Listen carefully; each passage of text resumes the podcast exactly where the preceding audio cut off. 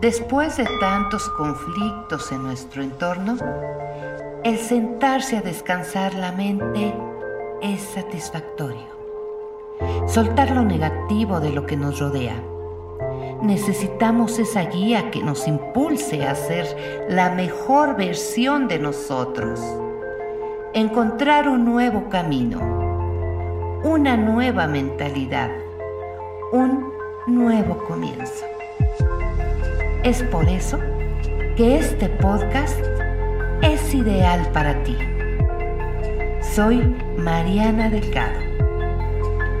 Bienvenido seas a este podcast de reflexiones de vida.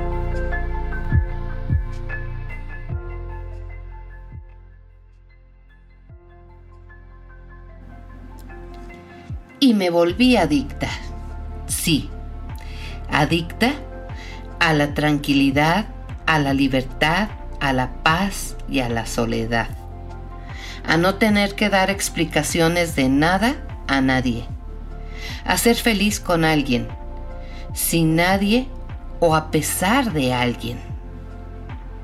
Y me volví adicta a regalarme todo el tiempo y espacio que deseé a mí misma. A no mendigar atención y cariño. A no regalar a cualquiera la oportunidad de entrar en mi mundo, en mi mente o en mi corazón. A disfrutar de los días de lluvia como los días de sol. Y me volví adicta, sí, adicta, a brillar con luz propia, a valerme por mí misma a olvidarme del calendario y creer que siempre es domingo, a quererme y hacer valer el amor propio, a sonreír y agradecer por todo. Amor propio no es pensar que eres perfecta o creer que eres físicamente hermosa. Eso es vanidad. Amor propio es cuando reconoces la verdad cuando reconoces tus carencias, tus límites, tus defectos y te aceptas, te amas y eres feliz a pesar de todo.